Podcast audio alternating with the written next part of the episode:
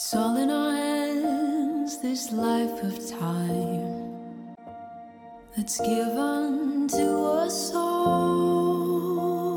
Por Más Bienestar, el programa que transforma vidas. Un saludo muy especial. La verdad, nos complace muchísimo que nos estén acompañando. Hoy tengo que darle todas las gracias y todo mi reconocimiento a la psicóloga y maestría en educación María Isabel Hernández Lozano. ¿Cómo estás, María Isabel? Muy bien, Mauricio. Muchísimas gracias por invitarme a conversar contigo y con los que nos escuchan. Bueno, realmente hay muchos temas para tratar contigo, pero hoy quiero compartir con todos los que nos escuchan una triste historia. Entonces, ¿te parece si la escuchamos, María Isabel? Por supuesto. Ahora, una historia de Por Más Bienestar. Una triste historia de matoneo. Patricia caminó con temor. Hubiera preferido que la clase no se acabara. Así no le fuera muy bien en matemáticas. Ahora tenía el almuerzo, y aunque para muchos era el mejor momento del día, no solo por la comida en sí, sino porque tendrían la ocasión de hablar con sus amigos, de correr un rato, de jugar. Para Patricia era muy diferente la situación. Cada almuerzo significaba otra oportunidad para que sus compañeras se rieran de ella. Alguna pasaría cerca para empujarla de manera disimulada y como más de una vez había pasado, todo su almuerzo caería al piso convirtiéndose en blanco de burlas de todos los estudiantes del bachillerato. Tomó la decisión de tratar de tomar alguna fruta, algo que pudiera llevar en la mano e irse a ocultar en los baños, tratando con esas débiles paredes de aislarse del mundo donde ella solamente sentía crueldad. Más de una noche había pensado que no tenía ningún sentido su vida. Había visitado más de una página web donde hablan de suicidio, no de las que ayudan, sino de las que dicen cómo hacerlo. Su mamá no era una confidente de su día a día, a los siete años, Patricia tuvo la primera recriminación por lo que comía. Estaba en la fiesta de su prima Gloria. Ella, como la prima preferida, recibió un pedazo de torta mucho más grande que lo habitual, con la cubierta de chocolate más fascinante. Patricia, con sus ojos muy abiertos y su boca llena de felicidad, vio como su mamá se la arrebató literalmente de las manos, diciéndole, ya estás muy gorda, no quiero que sufras como yo en el colegio. Desde ese momento, cada vez que había un helado, un dulce o una torta, no eran más que un recordatorio de que era una gorda. No importaba lo que comiera, no podía decirle a su mamá lo que día a día sufría. Ya le parecía escucharla una y otra vez. Te lo venía diciendo por años, que su apariencia física no era más que el resultado de su desobediencia.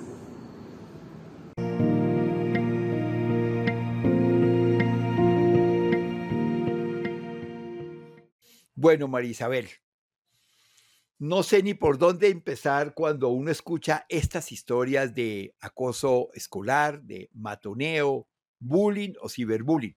O sea, son muchas palabras para hablar de maltrato a una persona o a un grupo de personas. ¿Qué pudiéramos empezar diciendo? Que yo sé que tú tienes ideas muy claras sobre esto. ¿Qué podemos empezar diciendo sobre esta joven que ha sido realmente muy dura, duramente maltratada? Pues Mauricio, ahí tenemos como un, panorama con múltiples actores y un primer actor eh, definitivamente es la cultura, somos nosotros como, como organizaciones sociales en donde hemos puesto eh, una, mm, una determinante de la estética de las mujeres, que es la de las mujeres eh, reinas de belleza, y a partir de ahí hemos afectado de una manera muy importante eh, la autoimagen, eh, el autoconcepto de muchas niñas y de muchas mujeres en el mundo. Cuando en este ejemplo la mamá se muestra tan crítica por lo que está comiendo la niña, probablemente está replicando una parte de su historia en la que a ella también la culparon por comer porque era o se iba a volver gorda. Y el tema acá está en preguntarnos eh, si realmente ese ejercicio termina siendo positivo y la niña se hace preguntas en relación con si se está alimentando o no adecuadamente, o si por el contrario estamos reforzando un tema de mm, de desconocimiento y de eh, no aceptación del propio cuerpo. Entonces, aquí el tema fundamental es cómo empezamos a trabajar en esa aceptación, en esa valoración de lo que soy yo como persona y de lo que es mi cuerpo, que me permite estar simplemente en este planeta disfrutando de lo que hay y avanzar eh, en entender que hay que valorar la diferencia también. Y en esa línea, eh, los que están agrediendo tienen que aprender a respetar en la medida en que deben entender que el cuerpo humano está bien con todas sus diferencias. Es decir, gordo, flaco, alto, bajo, sea cual fuere, es valioso en sí. Entonces, tomando tus palabras, el primer mensaje para la familia, para la mamá, todos los miembros de la familia es, tienen que aceptar a sus hijos y a ellos mismos tal como son. Otra cosa es que haya una enfermedad. Si yo como de una manera descoordinada azúcar, pues voy a terminar con problemas de azúcar, hasta con diabetes. Entonces, es totalmente válido decir, mira, de pronto familiarmente tenemos una, una propensión, entonces cuídate. Una razón médica, lógica. Pero que tenga yo en la mente que una persona tiene que seguir un modelo, como tú bien lo dices, y lo digo como hombre, a veces los hombres le imponemos a las mujeres unas cosas totalmente incorrectas. Y entonces ese modelo hay que romperlo. Pero sobre todo en la casa, el primer mensaje es, por favor, a sus hijos se acepta tal como son. No como yo quiero que sean, sino tal como son. Los hijos deben saber que en su casa tienen un refugio no importa lo que digan en el mundo, en su casa pueden ser ellos sin que nadie los juzgue mal. Yo creo que ese sería como un buen mensaje. Claro, Mauricio, pero además eh, quiero retomar una, bueno, creo que yo lo vi en un meme o algo así, o en una campaña, pero una frase muy bonita em, de una, creo que era un grupo de mujeres en España, que era como, eh, viene el verano y queremos el cuerpo de playa. ¿Qué necesitamos? Tener un cuerpo y llevarlo a la playa. Eso es lo que tenemos que entender. Todos tenemos cuerpos maravillosos y no necesitamos estar haciendo cosas para que se ajuste a un modelo específico porque no hay un modelo. Lo que hay en el planeta es diversidad y tenemos que disfrutarla básicamente. Entonces, primero, la valoración de los niños obviamente viene de la apreciación que los papás tengan de ellos. Entonces, realmente la autoestima de esta niña, cualquier niño, porque pasa igual, arranca de lo que los papás le digan y lo que papás piensen. Cuando nos pasamos al lado del colegio, ¿cierto? Entonces tenemos el rol, digamos, directivas, docentes, compañeros. Tal vez el primer mensaje que me, gustaría que tú me ayudaras a complementar, es decir, todas estas formas de maltrato en los colegios son muy graves. Dos tercios de la población mundial es maltratada de alguna manera. Muchos creen que como viene siendo eso por generaciones, creen que eso es parte de la vida y que es correcto, pero la verdad no lo es. No podemos decir que como siempre haya pasado, entonces es correcto. Todo lo contrario, ya sabemos que eso tiene repercusiones de por vida, que no se borran. Entonces no hay derecho que en los colegios se permita eso. Entonces el primer mensaje tal vez al colegio es, todas estas formas de maltrato hay que tenerlas controladas de una. si yo veo humo, debo asumir que hay un incendio y no pensar que es juego de niños, que va a pasar, que eso siempre ha pasado. ¿Qué podemos decir de eso, Marisabel? Mauricio, hay, una cosa mm, digamos, importante también y es que eh, en, este nuestro caso, el, el acoso ocurre dentro del colegio, pero probablemente también hay un acoso que está ocurriendo fuera del colegio, como tú lo planteas, puede ser ciberacoso o, o puede ser, eh, digamos que presencial incluso, pero fuera de las instalaciones del colegio. Lo que el colegio tendría que eh, explorar y reconocer es en qué medida logra de verdad vincularse efectivamente con sus alumnos, tanto para reconocer que están ocurriendo este tipo de hechos, como para que los niños y jóvenes, las niñas y las jóvenes, sepan que en el colegio hay adultos referentes que pueden apoyarlos cuando están en situaciones como estas.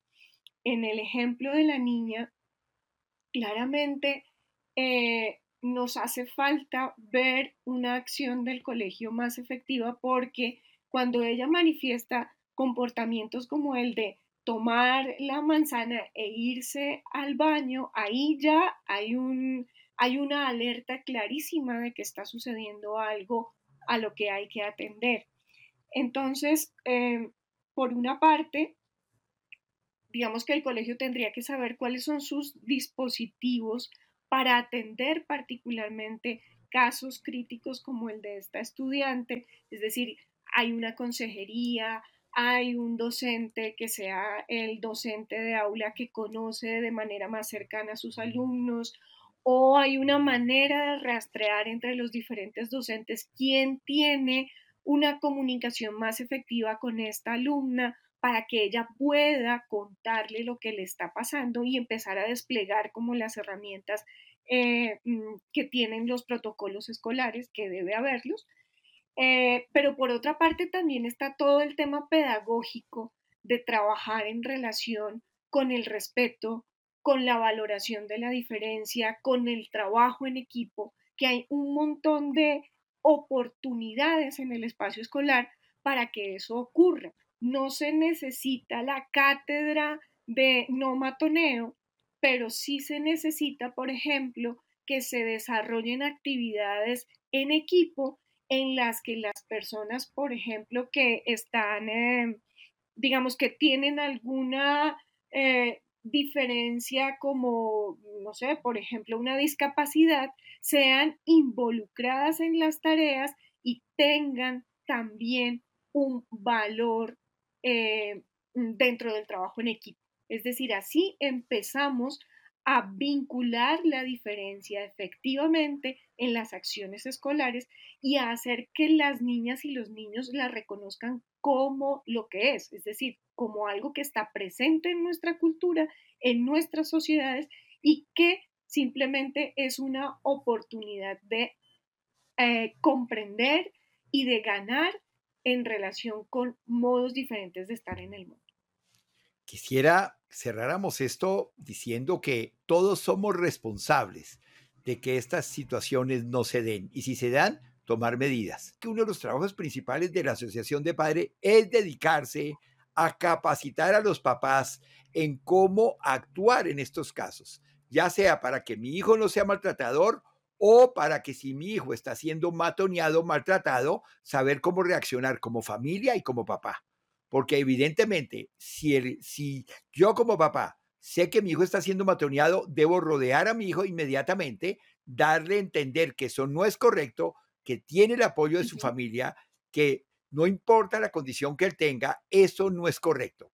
Y evidentemente comunicarse con el colegio para tomar acciones conjuntas para que eso no pase. Si le pasa a un estudiante, le pasa a más de uno. ¿Qué podemos decir en este cierre, Marisabel?